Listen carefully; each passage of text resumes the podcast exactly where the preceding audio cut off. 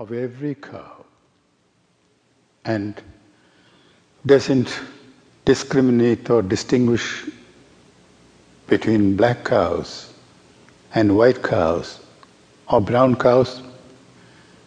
The Lord, by whatever name we call him or her, does not discriminate or distinguish people of one color from another. We have to remember this very much today because of what is going on in South Africa.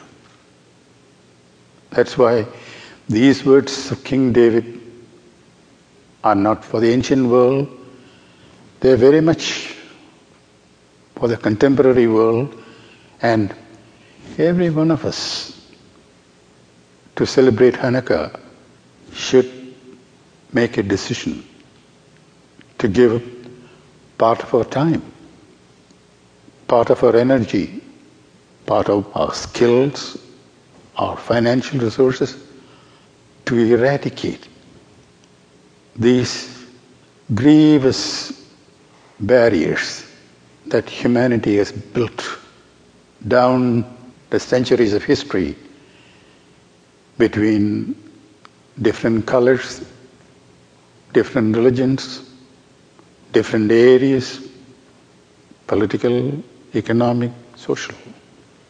So you can see with one line how these great laws of God can illumine the problems of life.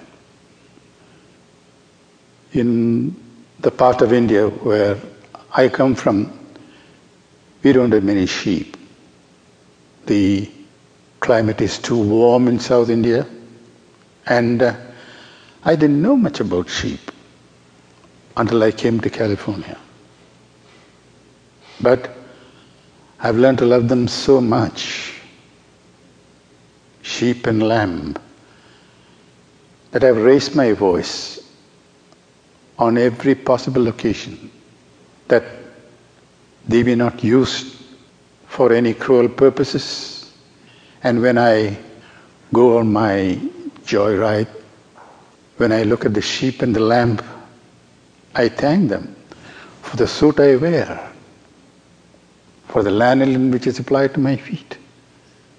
That is the way they show their love.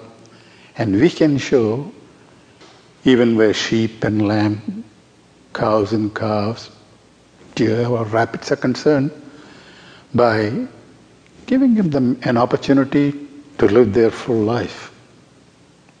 All this is implied in that. The Lord is my shepherd, Therefore, I shall not want. I think one of the illusions that our civilization suffers from is that the earth belongs to us. It does not. We belong to the earth. It is very useful to remember what all the great saints and sages have tried to din into our ears that nothing belongs to us. Everything belongs to the Lord. We are all trustees with great responsibilities, great privileges too. The earth is for us to enjoy, but it is also for us to protect. And instead of enjoying, we have been exploiting. Instead of protecting, we have been polluting.